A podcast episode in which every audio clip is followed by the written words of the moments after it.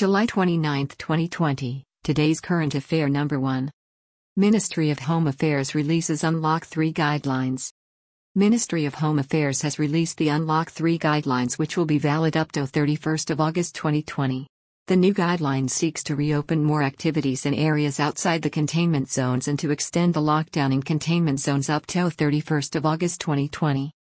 As per the Unlock 3 guidelines, all activities would be permitted outside the containment zones, except the following. Schools, colleges, educational and coaching institutions will remain closed till 31st of August 2020.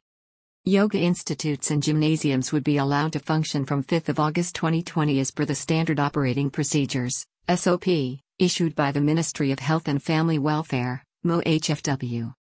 Cinema halls, swimming pools, entertainment parks, theaters, bars, auditoriums, assembly halls and similar places will remain closed. International air travel of passengers, except as permitted by MHA.